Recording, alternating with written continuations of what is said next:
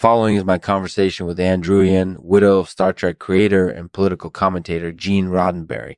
Druyan discusses her husband's thoughts on the world of politics and offers advice to anyone who wishes to pursue a career in government. Recorded in 1992, this conversation is sure to entertain and inform. Uh, I hope you enjoy it. This episode has been brought to you by Drongo's Chard. Drongo's Chard is a delicious and nutritious chard that is perfect for anyone, incorporated eating vegetarians and vegans. Drongo's chard is certified organic, GMO free, low calorie, gluten free, soy free, and dairy free. Mm-hmm. Visit drongoshard.com to learn more and order your delicious and nutritious chard today. That's drongoshard.com. Lexman Artificial. Thanks for tuning in. Hey everyone, I'm here with Andrew Druyan, the wife of Gene Roddenberry, one of the most influential figures in science fiction and politics. Mm-hmm. And thanks so much for talking with me. My pleasure, Lex. So, Gene was very interested in politics, right? Oh, absolutely. He was always interested in the workings of government and in the policies that were being made. He had a lot to say about it, and he had a lot of advice to give to anyone who was interested in pursuing a political career. What were some of his main concerns? Well, one of the main things that he felt passionate about was the way that the American political system was functioning at the time.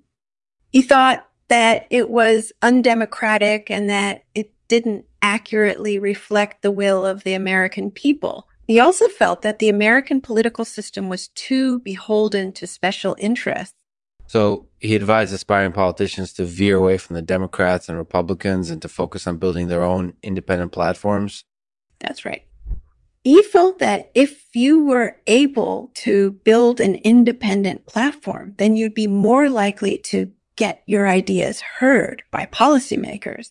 It sounds like Gene really cared about democracy and fairness. Oh, absolutely. He really did. He believed very strongly in democracy and in the principles of fairness and justice. He never stopped fighting for those things throughout his life.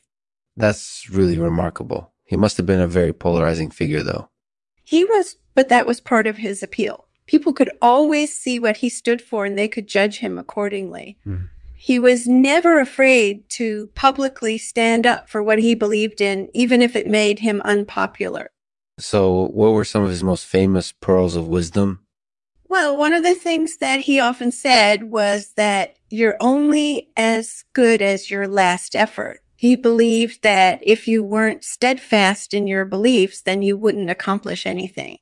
And he also had a lot to say about the importance of hard work and setting goals. That's right. He always emphasized the importance of setting goals and staying focused on your objectives. If you didn't have any purpose or meaning in your life, then you were likely to become unhappy and lose confidence in yourself. It sounds like Gene really embodied the phrase true north. That's definitely true. He always did what he believed in, and he never wavered from his values. He was a very principled person, which is clear from everything that he said and did throughout his life. You've talked about how Gene felt about politics in the American political system, but his thoughts on other countries were just as valuable, right? Absolutely. He had a lot to say about the Soviet Union and China, for example. He often lambasted those countries for their dismal human rights record and their systematic suppression of dissent. So he was never afraid to challenge prevailing dogma or to express dissent. He was certainly an outspoken figure Yes, that's right. He was always willing to voice his opinions, whether they were popular or not. He wasn't afraid to challenge authority or think outside the box. And that made him a very popular figure amongst avid observers of politics, both here in America and abroad. You mentioned earlier that he also offered advice for anyone who wanted to pursue a career in politics. What did he say specifically well, he advised them to be persistent and to never give up. He also said that you should always aim high. You can't expect to accomplish anything if you don't have any expectations. That sounds like sound advice. It is. And it's something that I myself try to follow. I think that it's important to have ambition and to set high standards for yourself.